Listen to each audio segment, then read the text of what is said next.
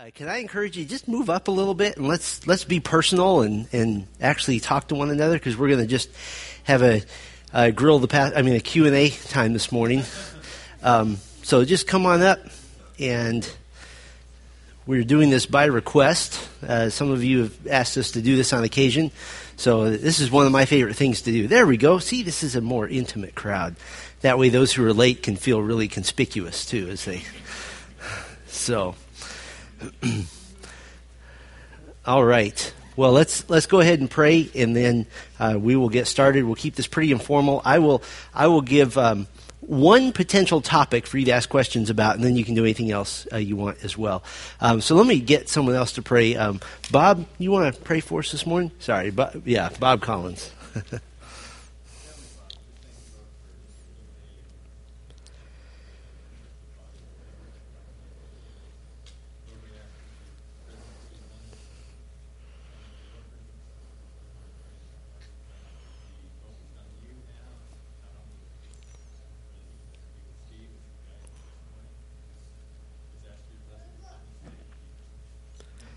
Amen. so, one topic you don't have to ask questions about this, and it's a little bit of a peripheral issue, but it's something we're starting to try to uh, build some uh, awareness of, and that's the topic of uh, church facilities, because we need one and we're, we're going to need to, to look at that in the near future. But it involves some philosophical thoughts. There are people on the one hand who say a church doesn't exist unless it's in a building. We know that's not true. And others who go the other way that say, well, churches don't need buildings. That's true, but they're very useful. And so the, the useful truth is somewhere in the middle. So if you have any questions about that thinking philosophically, um, then th- this would be a good forum to ask those, and we'll we'll get more into it in the coming months as we uh, begin to announce some things to the whole church. But we can start laying the philosophical groundwork now as well. So, uh, but any other topic is open. I would remind you that uh, you have you have uh, brought on the pastor of average intelligence that I will do my best. um, I'm still learning God's word every week when I study I always have this dawning moment of realization that I should have known this already, and I didn't. So uh, we're all learning together. But why don't we do this? Let's uh, let's start over here on this side, and then we'll kind of bounce back and forth. So make sure uh, that we give everybody an opportunity. So anybody over here? Yes, Daryl, waving at me.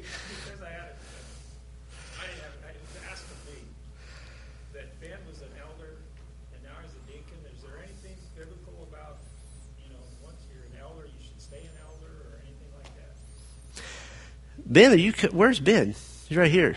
You want to talk about you right in front of everybody? What do you think? Uh, uh, yes, there's um, uh, my criteria and the criteria we've brought here has specifically to do with giftedness. And at this point, the giftedness that everybody on the planet has seen in Ben is a deacon. I wouldn't, I wouldn't make a good deacon, to be honest with you. Uh, I'm, I'm better either at the top of the food chain or the very bottom. I work well in, in both of those. I'm fine taking orders completely. Um, it's, a, it's a unique position. Uh, when I got here, one of the deals that, that I had was I'm starting with a clean slate. That included Mark and Grant.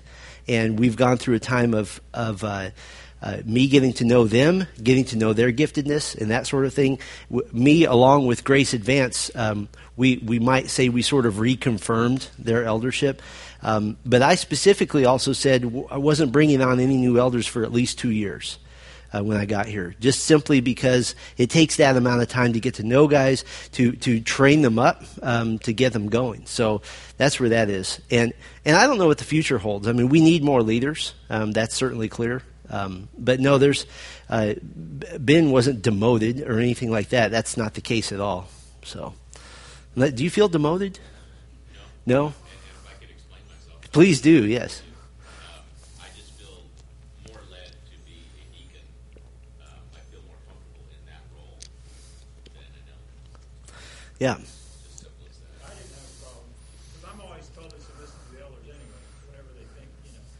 I appreciate that, and that's true. That's good. Yeah. Oh, the church politics is always so fun, isn't it? All right. What other What other questions? We'll stay on this side. We'll do one more on this side, then we'll boing over here.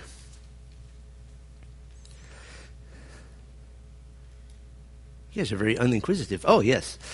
Kathy. Thinking about a need for a new facility, Mm-hmm. when we know we need something larger than what we have, what's the criteria for deciding how much larger? How does one evaluate what the next?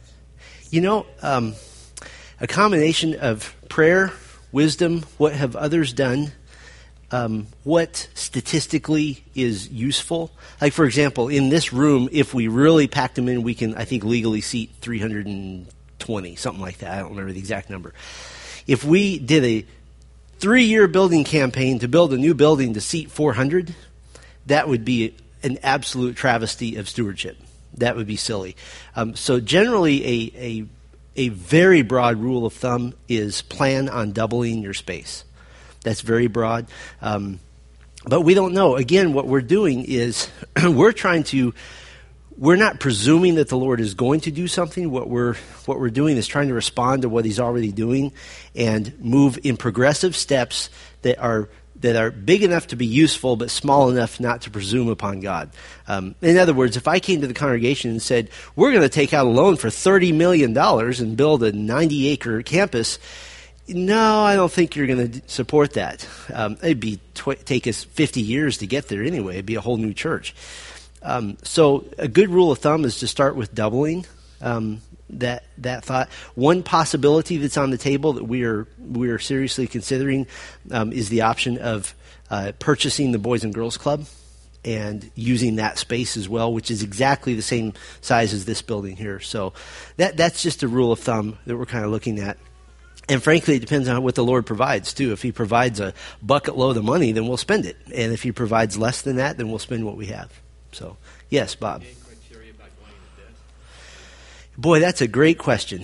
Um, I'll tell you what. I'll tell you what the what the law says. Not the law. I'll tell you what banks say, and I'll tell you what the Bible says. Okay, uh, what the banks say is that uh, since 2008, before 2008, a church could put down like 0.0001 percent and uh, borrow the rest. Now they want 50 percent. In other words, if we're going to buy a million dollar building, they want five hundred thousand dollars. And I, frankly, I'm I'm great with that. I think that's good. That that that gets us a good start. Uh, as far as what the Bible says, the Bible makes no mention of the church as a whole, whether it's okay to go in debt or not. Um, uh, obviously, debt is not something you want to make a lifestyle. Sometimes it is a tool. Uh, how many of you here had to go into debt to buy a house? I mean, I think that's pretty much all of us. Uh, if you if you wait until you save up for it, you, you, know, well, just go straight to the nursing home because you don't have time anymore. Um, I actually, I, I, this bothered my conscience for a long time years ago, so I did a kind of a 40 page paper for my own study on whether a church should go into debt or not. And what I, the conclusion I came to is that it is not a sin issue, it is a wisdom issue. Um, a, a church that is currently paying $1,000 a month in rent for a building, if they go into debt and their payment is $8,000 a month, that's unwise if a church is paying, like we are, thousands of dollars every month, and we took out a loan that actually would mathematically make us uh, cash flow wise paying less a month, that's doable.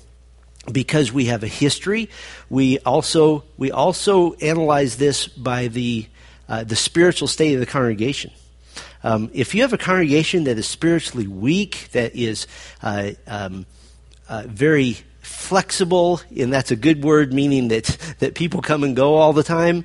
Uh, if they're very, um, you can't count on them, that's, that's troublesome. I don't want to go into a debt with, with a congregation like that because basically we're, we're all saying together that we're going to stick through this thing. Um, if you have a, a pastor who has been in eight churches in 10 years, I'm not going into debt with that guy at the, at the helm. Um, if you have uh, leadership that's constantly bickering and fighting amongst themselves. So, uh, really, what we're looking at is what is the spiritual foundation? If it's solid, if we if we believe that the Lord is doing something wonderful in that we're growing in depth and we have a group of men. Like, how many of you guys were at BTI Friday night for our, our men's, men's time? I mean, that was, you look around, that's a solid group of guys. And so it's a wisdom issue. And I think that's where, and I love the fact that the, that the banks make us have 50% of the cash. That, that tells us that we've gotten halfway and that we'll, we'll, by the Lord's grace, get there. I really appreciate your answer. I hope that's helpful. It's a spiritual foundation. It really is it. So, and if there's a billionaire that happens to come here, that wouldn't hurt anything either. But actually, it would. I'll tell you what. People ask me this. They, they, we joke about this, but if somebody came to me and said, "I will personally fund an entire new facility," I would say, "Thank you, but not yet." We want everybody to be involved. You would be devastated if we said, "Guess what? We we've been given a whole new facility." You would be devastated, I promise you, because it's it's the one, one of the rare times in our Christian walk that we get to give money to the ministry and see something tangible for it. Usually, what you're giving to is to hear words like me talking, and that just those just go out into the air, and you can't touch it and feel it. So it's it's a rare opportunity. Great question, Bob. Thank you. All right, so that brought us to this side. Let's do another question on this side. Anybody want to ask about Ron Vietti? Does the Bible, we were at the creation conference at the Masters, does the Bible shed any light for or against life outside of Earth? Does the Bible shed any light for or against life outside of Earth? What a great question. Uh, it doesn't directly say there's no life anywhere else. I don't, you know, the, the, I guess there's the theoretical possibility that some algae exists somewhere else. Um, does is there any possibility of uh, intelligent humanoid-like life somewhere else? Absolutely not. There can't be because the Bible says, "For God so loved the world," meaning the earth, that He gave His only Son. Um, because now you you have exploded our whole system of soteriology. You've exploded, um, you know, uh, Roman or uh, Revelation saying then there was the new heavens and the new earth and the new Mars. You know, now you have to add some some scripture, uh, add something to scripture. So I think um, I don't even think the Bible needs to explain that. I think it's it's it's along the lines of the Bible never explains the existence of God. In a couple of places, it said if you don't believe in God, you're a fool. But other than that, so I, I think it presupposes that there is not life anywhere else. And what's so funny is that scientists are desperately hoping to find life somewhere else um, because that would validate their thinking that, well, maybe evolution will happen again here. So even if, let's say, they discovered some primitive form of algae on Venus, well, no, Venus doesn't have, you can't do that. But let's say on some planet, uh, it doesn't make any difference. It means that something's growing on a rock, and it doesn't make any difference. It's to the glory of God, and um, so no, I, the, the the universe was built as the cradle for the earth. So yeah, Ben, and then we'll go over here. Couldn't we logically say, though, that there is life outside of Earth because there are people in the third heaven, that's right, absolutely. But it was it was put there by God. So Those are extraterrestrials. that's right, Rick. John 3.16, the word cosmos in Greek, MacArthur preached on that, he makes it, you say it's earth, cosmos means creation. It does. So the context of that is you've got creation and you've got salvation.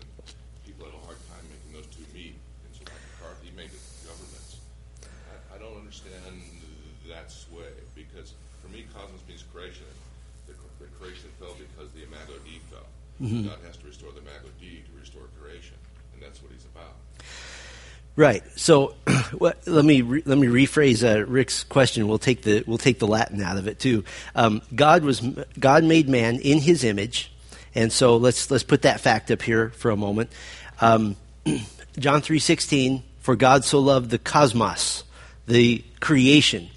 Uh, first of all, and I understand that technically that refers to all of creation, um, but in practical terms, if you ask uh, if you ask a Greek reader at the time, what does cosmos mean? He'd say the earth we're standing on, um, practically speaking. Um, and so his point is, and it's a good point, that to restore the fallen creation, Um, what, what, is, what is creation waiting for? The presentation of the sons of God. He has to restore men to not only be in the fallen type of image of God that we are right now, but in the restored image of God, perfected, glorified, uh, completely made brand new. Then all of the universe will be restored, and we, you know, that's the remaking of the new heavens and the new earth eventually. So, uh, so yeah, logically, you come that theologically from that standpoint. Uh, it, the universe has fallen, but it, it's focused on the earth, and the men who live on the earth, and the redemption of men is what will bring restoration to the whole universe. Great point. Yeah, Ben. And we can add that Jesus died on the cross on the earth, not on all the other planets. Yeah. Yeah, theoretically, if there were people on other planets, his death was still sufficient for them too. But uh, there's not. This is this is the cradle of his uh, of his kingdom. So, Lita, It's one of the thoughts that I've had for a long time. is this a question or a thought? Uh, We're, we're taking questions. okay, Okay. All right. Yes. Steve, I, I know that you're a, a real personal person. You like to know everybody in the church. Uh, how many is too many if we get a new building? How many people are too many for you? Um, on a personal level, I hope we get to a point that I don't know everybody's name. And that's simply this that means more people are coming to faith in Christ. That means that our ministry is expanding and growing. Now, that, that doesn't take away the responsibility of the shepherd. And we have, uh, we have a multi, multi armed plan for continuing shepherding. Uh, and I'll put it this way, too. Um, there's there's a there I in fact I know a guy who pastors in the Midwest who he says 75 people that's the cutoff. And at that point they'll plant another church.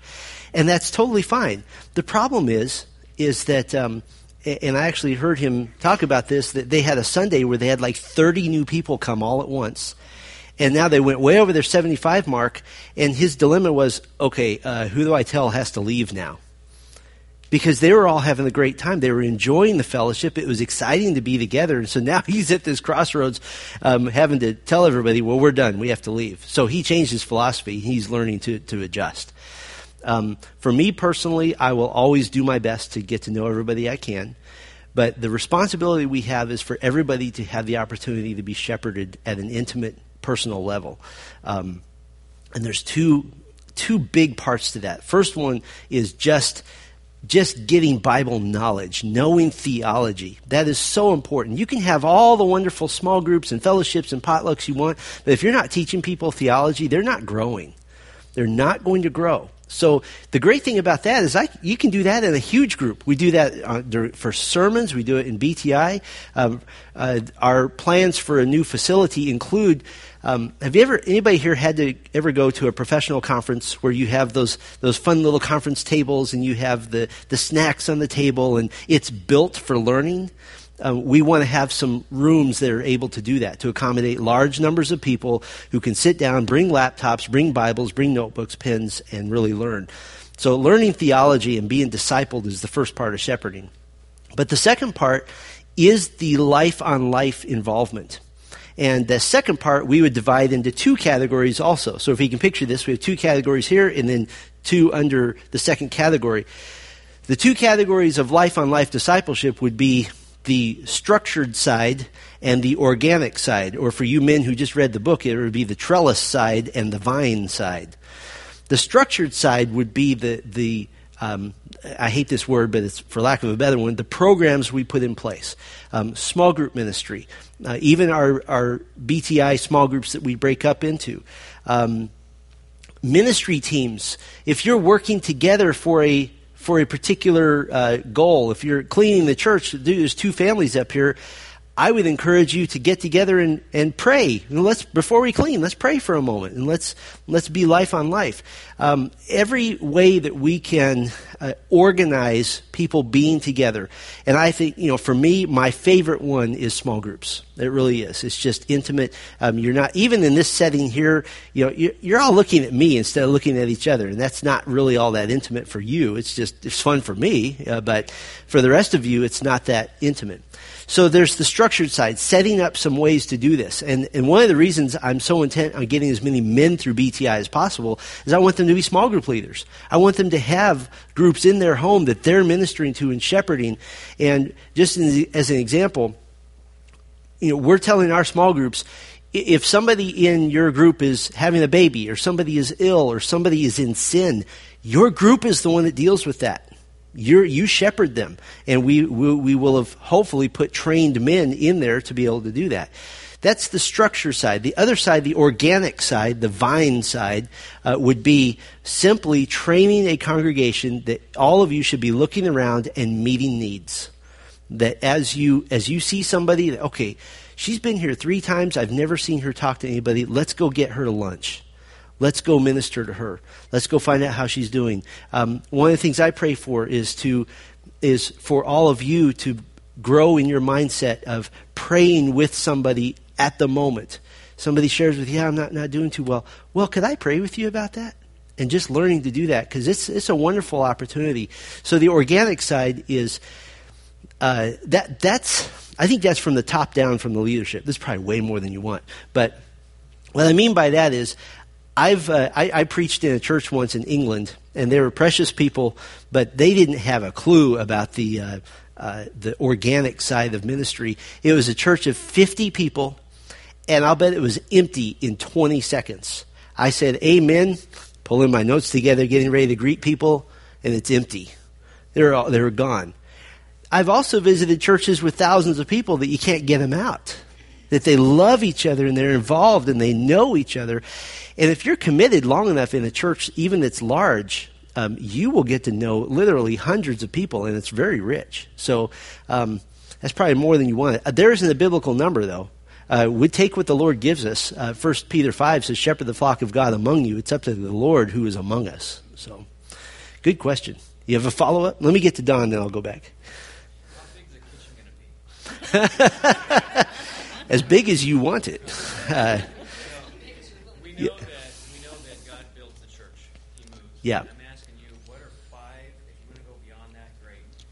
For us to begin praying for the building blocks, the foundation, each brick that goes on, praying for leadership is one. But what would you ask us to do in five plus areas that we can pray for as we move towards making that decision? Let's let's go ahead and presuppose a few things that we won't include in the five. Uh, presuppose uh, unified leadership, presuppose uh, pure moral leadership, um, presuppose a, a, unified church mission and vision together, um, presuppose that we're doing what we're supposed to do spiritually. We are evangelizing the lost, uh, we are exalting the Savior, and we are equipping the saints. Those are the three E's of ministry, by the way. Um, so we'll presuppose those. But as far as top five, um, money, money. No, we'll. Uh, we, we, need funding, and, and you know, people say, "Oh, you shouldn't talk about money in the church." I, the reality is, is that that money drives ministry. It has always been that way. It always will be that way. Jesus had groups of people with him giving money to them and to the disciples to support their ministry. How do you think they ate? They didn't just, well, sometimes they did go through the fields and gather, but um, the, it, it, takes money. So we would, we would uh, funding. The second prayer, though, this would almost be 1A, would be um, joyful funding. I don't ever want anybody to give a nickel that they aren't just excited about. Um, so we would say joyful funding. The third would be, I think, along the lines of Kathy's question, great wisdom in uh, facility choice and or design my personal first choice is to start with a with a piece of dirt and put something on it that matches our ministry. So uh, wisdom as far as uh, design or choice. Uh, the fourth one would be because this involves things like city codes and buying things and um, dealing with unbelievers. Uh, we want to pray for favor. We want to pray for uh, even unbelievers to just think, I, I need to I need to help Grace Bible Church get where they're going. I don't know why, but I just need to. So, so favor with unbelievers. And then the fifth thing, uh, which is really maybe we should put it number one, is I want to pray for those yet to come to faith in Christ who will spend their whole Christian life at Grace Bible Church and be buried there. That's my prayer. That may be a little bit idealistic, but those would be my top five. Praying for those yet to be. So, yes, and then back to Daniel's follow up. Okay. Uh, Ron Vietti? Yes. Yes. Uh, I don't know your take on his, uh, his view of Calvinism.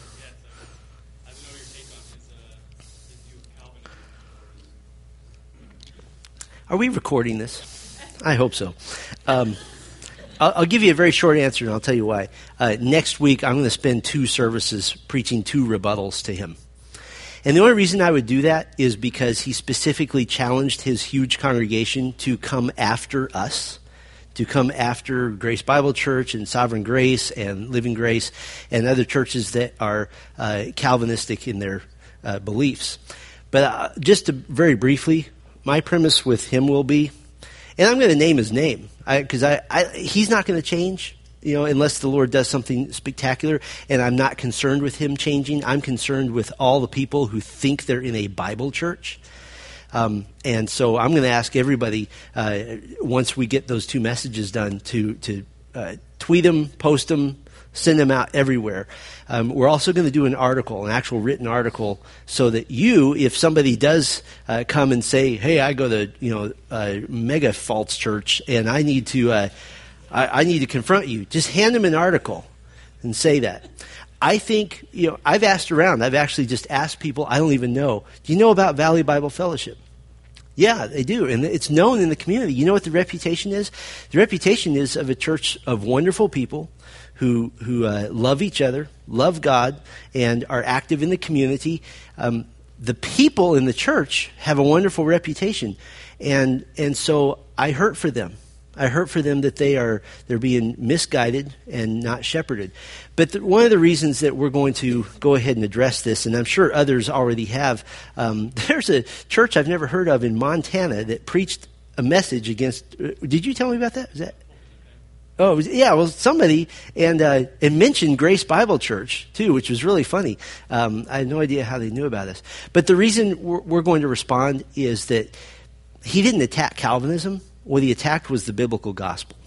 Um, and and if you look at all the things that they preach there, all the things that they believe, first of all, they are not Trinitarian.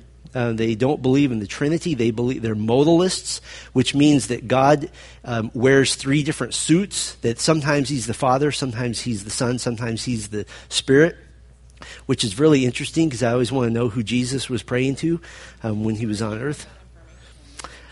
Uh, from uh, an eyewitness account of Ron Vietti saying, I don't believe in the Trinity, and also looking at their doctrinal statement, it's, it's slippery, but it's a modalist statement. It's not a Trinitarian statement.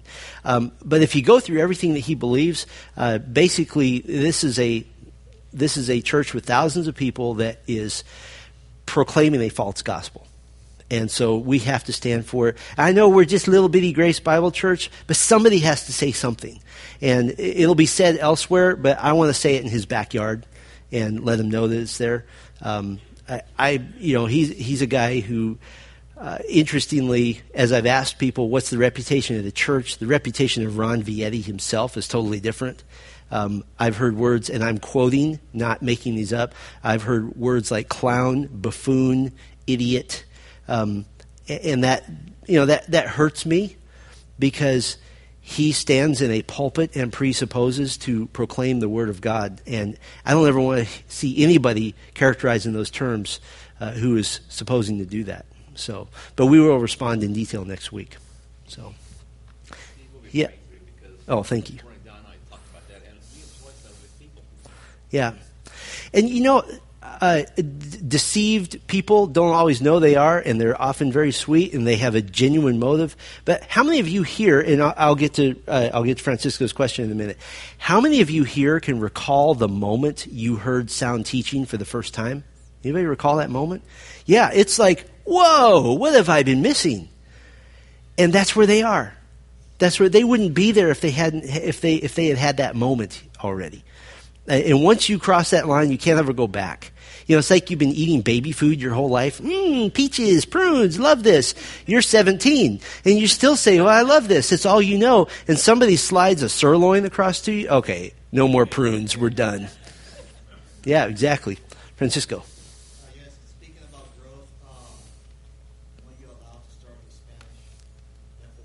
Yeah, we're excited about that.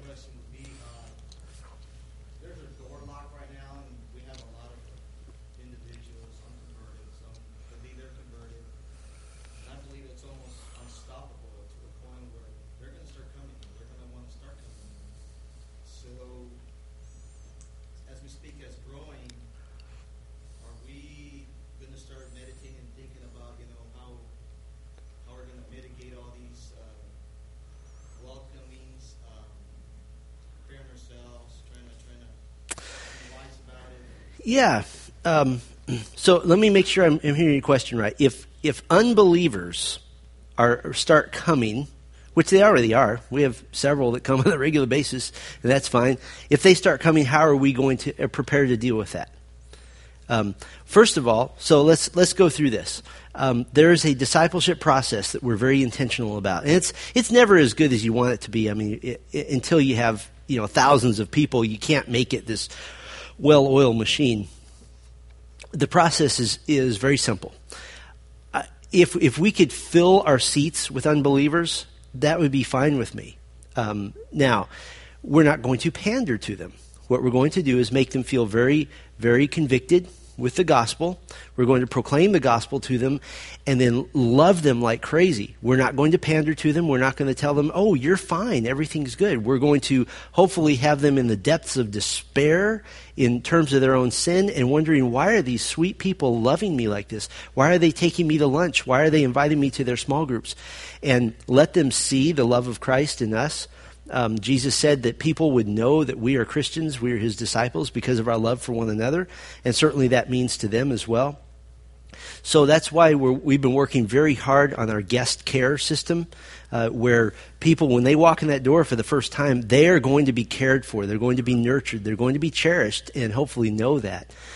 Then our goal is to get them um, into some sort of discipleship process. Get them to BTI. Just come, tell them, come listen. Just, just be there and kind of get freaked out. Three hours of uh, theology. That's weird. Um, get them to FOF. It's my hope that we always have a Sunday school class that's FOF that's going, and then one or two small groups that are FOF as well, um, fundamentals of the faith, and just let them let them start learning and growing. And um, it's fine to invite unbelievers to FOF. Theology is how you come to faith in Christ. You learn who God is. And so, um, so we invite them there.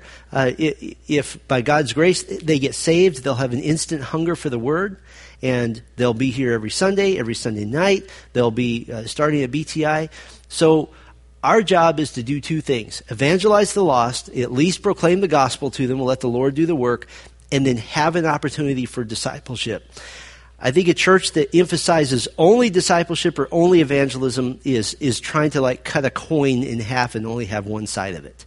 You got to have both sides. Great question. Yes, Henry. Over the past 20 years, the, the trend that I've seen is that Christians, a lot in this city, they don't want to be judgmental. And, and, and the worst label that someone will give you is, is that you don't want to judge, you're judging, don't judge, take that log out of your eye. Yet, what I've heard from you and from what I believe is that a Christian has to have a hatred for sin. Yeah. How do you, in dealing, how do you convey that, like in dealing with, with, with a church like Ron Vietti's church? Because that's what, when, when they come to us and say you're being judgmental, Uh, that's easy. No, I'm not being judgmental. I'm simply presenting what Scripture says about what your pastor said. Um, I'm presenting what the Bible says that what he says doesn't fit Scripture. So you have to make a choice. Uh, does Ron Vietti believe he's apostle, or are you going to believe Scripture over him? Um, what I'm going to, uh, if if the Lord allows me next week, I'm going to encourage anybody who hears him to just be a Berean from the book of Acts, to search the Scriptures for yourself and and be diligent. And when somebody makes a statement from the pulpit, like there's only three places in the New Testament that speak of hell, okay, go find them. Go find them. Find the three. Well, there's like dozens. And, and some super direct, some less direct. Um, I kind of got in the soapbox. We're going to talk about this extensively tonight, our service tonight. But what you tell them is, um, ask them first of all, where in the Bible does it says do where does it say do not judge? And then find the context. Well, Matthew 7 when Jesus says this, he says, Judge not that you not be judged. For with the judgment you pronounce, you will be judged, and with the measure you use, it will be measured to you. Okay, what is this speaking of? This is speaking of a hypocrite who says, I'm going to point out all the evil in somebody else, and, and I'm not going to do anything in my own life. Context is everything. So, it, what he's saying is, don't be a hypocrite. Don't be somebody who just points out everyone else's wrongs without looking in the mirror, because what does he say? Why do you see the speck that is in your brother's eye, but do not notice the log that is in your own eye? Or how can you say to your brother, Let me take the speck out of your eye when there is a log in your own eye? You hypocrite! First take the log out of your own eye, then you will see clearly to take the speck out of your brother's eye. Jesus never said, Do not judge. What he said was, Don't judge until you are endeavoring to live a holy life. Then, what does Paul say? Do we not judge amongst ourselves? that we are absolutely this is why this is why the um, the the admonition to leaders in the church is to live a life that's above reproach so that i have something to say if you see me yelling at my wife and screaming at her and telling her to get in the car get home we're going to do what i say and this and that next time you see me in the pulpit you'll be like i can't listen to this guy this Jesus never says, and you can tell him this, Jesus never said don't judge. He said don't judge until you're living a holy life where you can honestly in humility um, point out a speck in someone else's eye. And by the way, that gives us how to do that. You're very, very humble. You say, I know I've got forests in my own eye, and I'm working on it, and the Lord is helping me. I'm concerned for you, though there is a speck in your eye. Is it okay if I tell you about it? and you're very humble that way. But if somebody comes and says, Jesus said, don't judge. No, he didn't. He said, don't judge until you're living the holy life, then judge. So, yeah, Kathy. Are there two concepts of judgment? Because we know that God is the only one Yes. by knowing the heart of Yes, uh, the judgment we're talking about here is seeing somebody who is living a life that is clearly not pleasing to the Lord, and we're making that judgment. Um, Paul even said we don't judge unbelievers because they're they're acting like unbelievers. It, don't ever get frustrated when an unbeliever acts like one. That that's what they do. You know, you, you can even congratulate them. Well, you're at least at least you're consistent with your nature. But what we're talking about is with among believers that we look out for one another. We admonish each other. I mean, we need this. We need to we need to see one another and to um, to help each other. This is why fellowship of the body is so important. Our gathering together is not just for worship; it is also, according to Hebrews ten, to encourage one another to love and good deeds. And so, the judgment of God is very it's it's more simple to explain. It is He judges our sin, and we must pay for that sin. Either we, we apply the payment that Christ made when we go to heaven, or we pay for it ourselves for eternity, um, which is one of the reasons I believe in limited atonement. That's another issue. So, does that make sense, sort of? Okay. Yes, Shannon.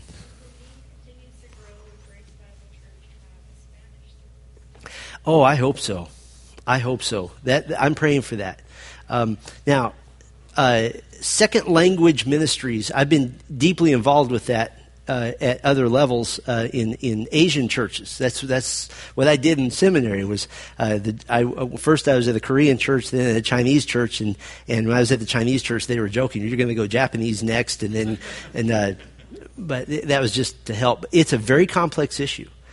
It's not as easy as as you would think because what can happen is you have a church within a church and we want to try hard to avoid that. My dream and hope is that any Spanish ministry we have a major part of the ministry is teaching English as a second language um, to those and get them able to hear preaching in English and understand it. Um, that would always be a goal for me. But yeah, absolutely, because this is a, a, wonderful Hispanic community here, and and um, I'd rather them hear the gospel here than not hear it somewhere else. Way in the back, Mrs. Woodward.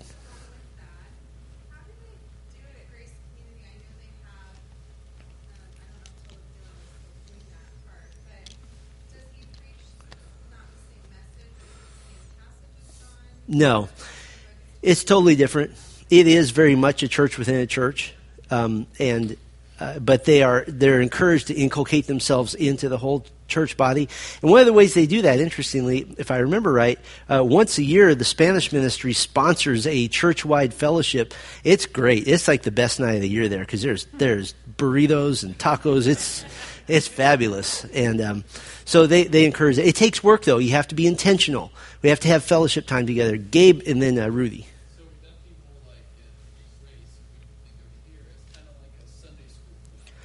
Yeah.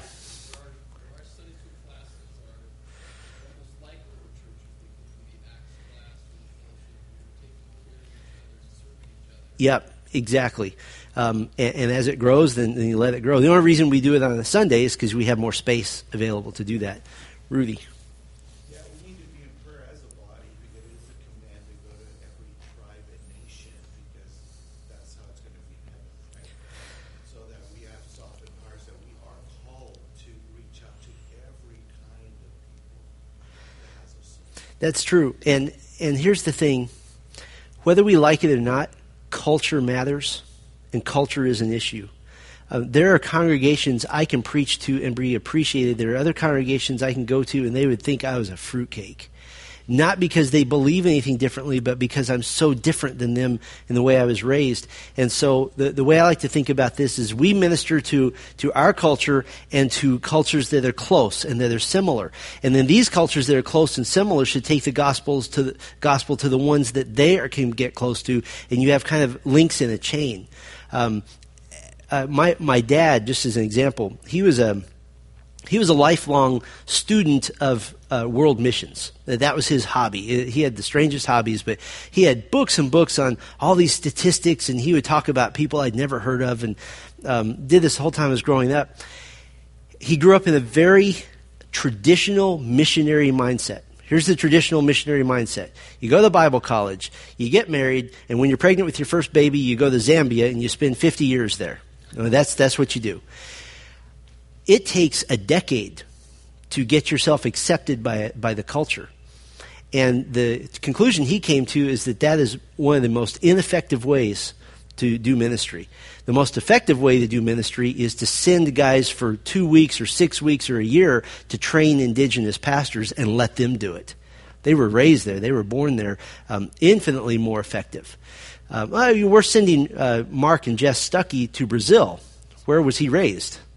In Brazil. You know, he's as American as we are, but he was raised there. And um, it's fun to hear him speak Portuguese, too. It's really cool, kind of a neat language. But yes, absolutely. Uh, the main, our main calling is um, our, our, neighbors. You know, that's where we start, and then we, we can expand from there. I love that.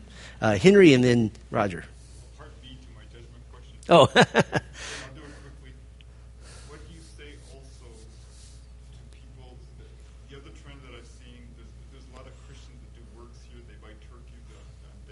I'll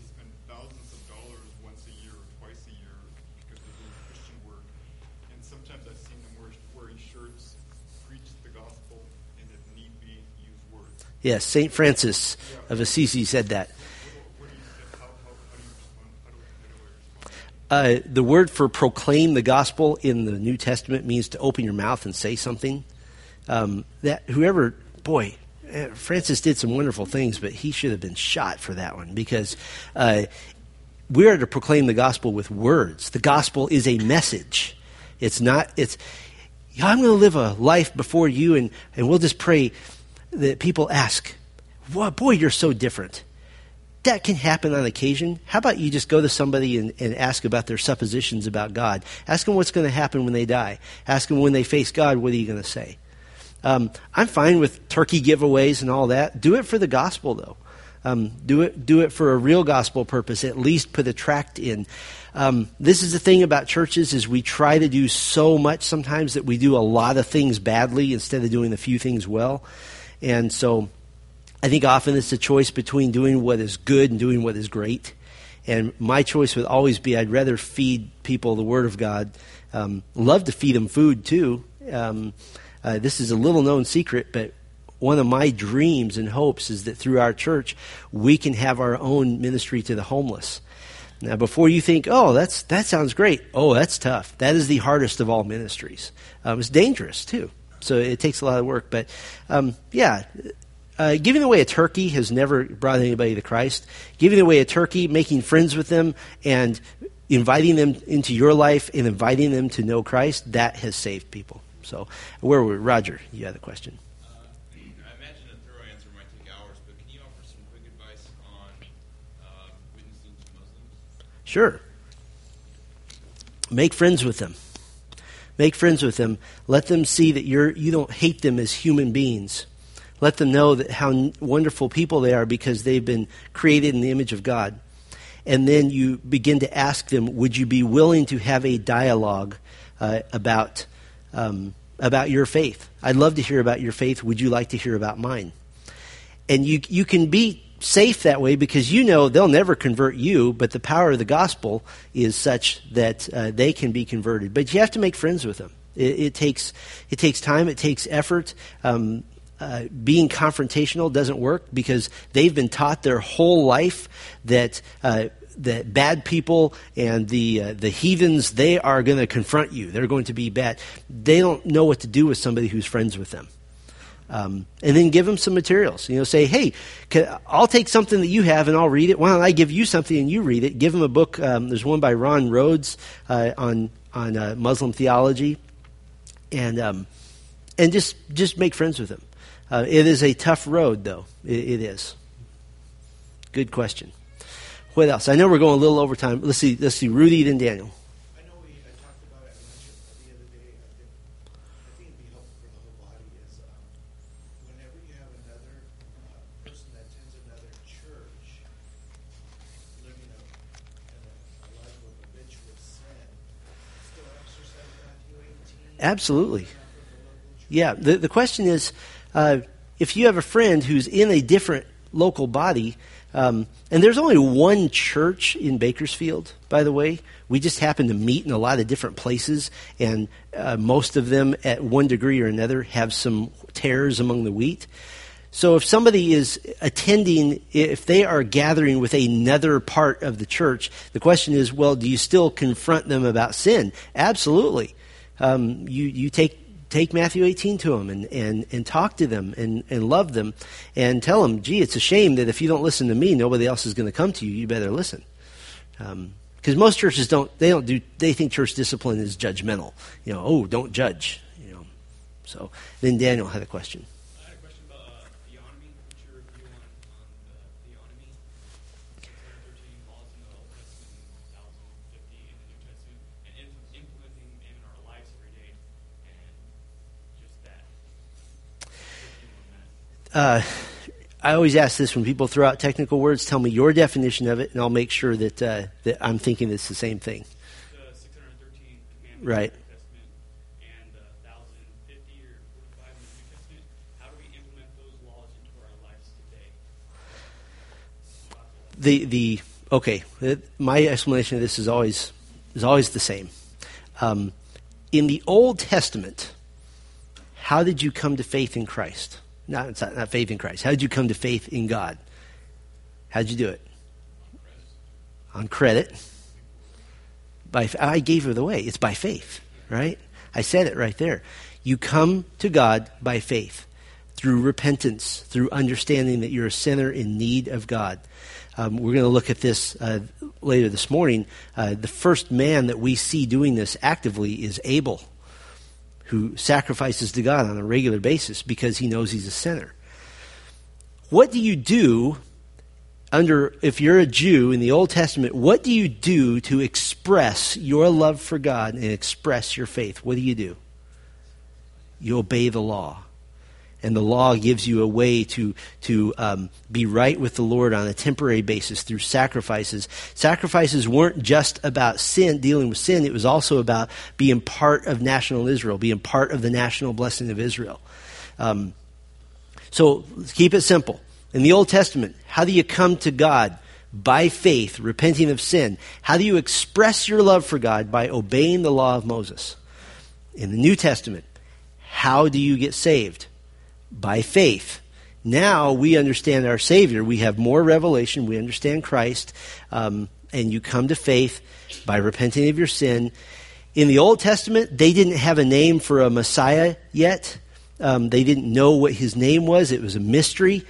But ultimately, when they got saved, the, the, the animals that they sacrificed in the Old Testament was a it was kind of a uh, kind of a hold the door open until the real sacrifice arrives. And they were saved on credit, you might say. It was credited to Abraham as righteousness. In the New Testament, when you're saved, how do you express your love for the Lord? If you love me, you do what? Obey my commands. Um, now, there's quite a debate as to somebody will say, and this is frankly the, the common view in, in the evangelical church, that certain commands from the Old Testament have carried over and been held over into the New. I don't think the Bible teaches that. I think the Bible teaches that the Mosaic covenant came to a complete total close at the cross. It was finished, it had an expiration date. It was done. Wait a minute, are you saying you, we don't have to obey the Ten Commandments? Absolutely. You do not have to obey Exodus chapter 20. However, in the New Testament, Jesus and the apostles together affirmed how many of the commandments? I've told you this before. Nine. Which one did they leave out? Sabbath. Why? Because the Sabbath was the sign to Israel of the Mosaic covenant. Make no sense to to uh, I- include that. What's the sign we've been given of the new covenant? Hint, hint, hint. That's our sign.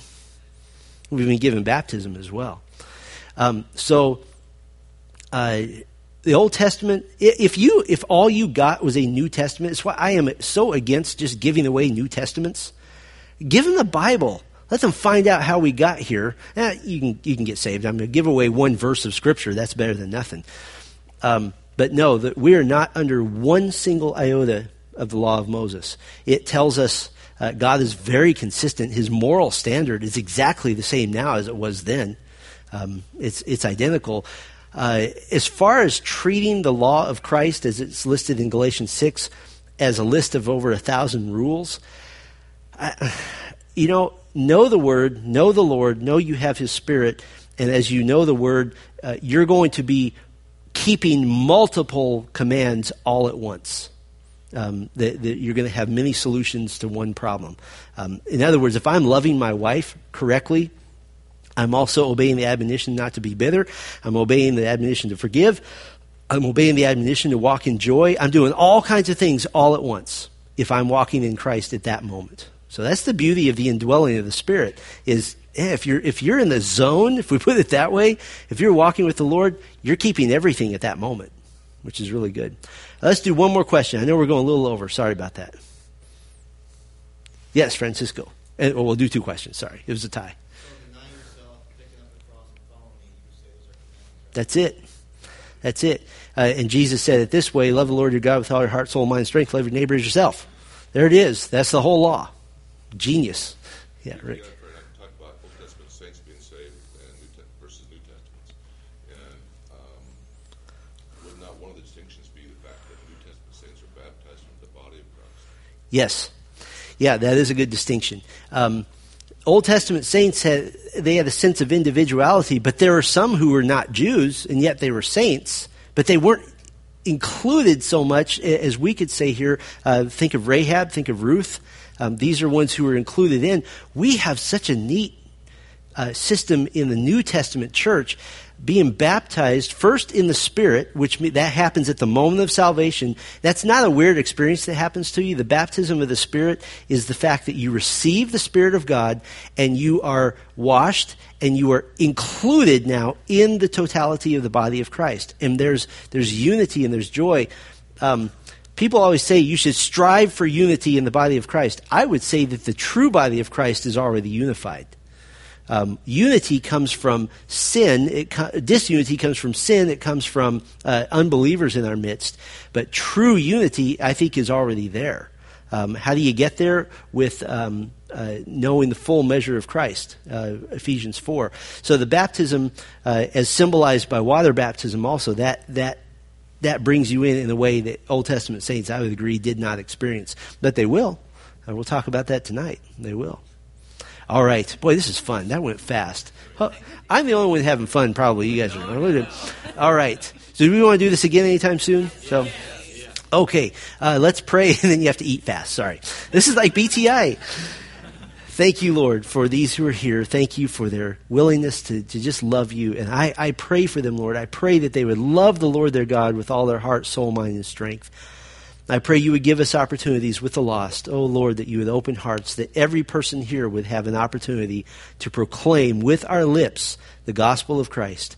We pray these things in Jesus' name and for his glory. Amen.